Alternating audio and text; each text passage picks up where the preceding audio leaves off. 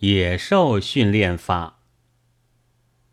最近还有极有益的讲演，是海鲸博马戏团的经理施威德在中华学艺社的三楼上给我们讲如何训练动物。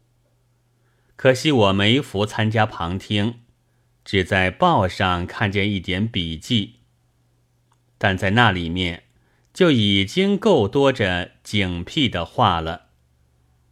有人以为野兽可以用武力拳头去对付它、压迫它，那便错了，因为这是从前野蛮人对付野兽的办法，现在训练的方法便不是这样。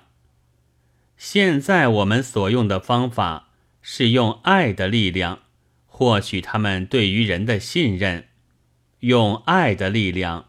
温和的心情去感动他们。这些话虽然出自日耳曼人之口，但和我们圣贤的古训也是十分相合的。用武力拳头去对付，就是所谓霸道。然而以力服人者，非心服也。所以文明人就得用王道，以取得信任。民无信不立，但是有了信任以后，野兽可要变把戏了。教练者在取得他们的信任以后，然后可以从事教练他们了。第一步，可以使他们认清坐的、站的位置，再可以使他们跳帮站起来。驯兽之法通于牧民。所以，我们的古之人也称治民的大人物曰牧。然而，所牧者牛羊也，比野兽怯弱，因此也就无需乎专靠信任，不妨兼用着拳头。这就是冠冕堂皇的威信。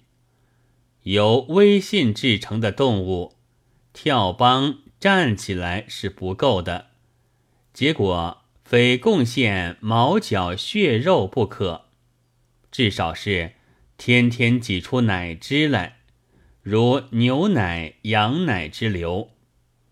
然而这是古法，我觉得也可以包括现代。施威德讲演之后，听说还有余兴，如东方大乐。及踢毽子等，报上语焉不详，无从知道底细了。否则，我想恐怕也很有意义。十月二十七日。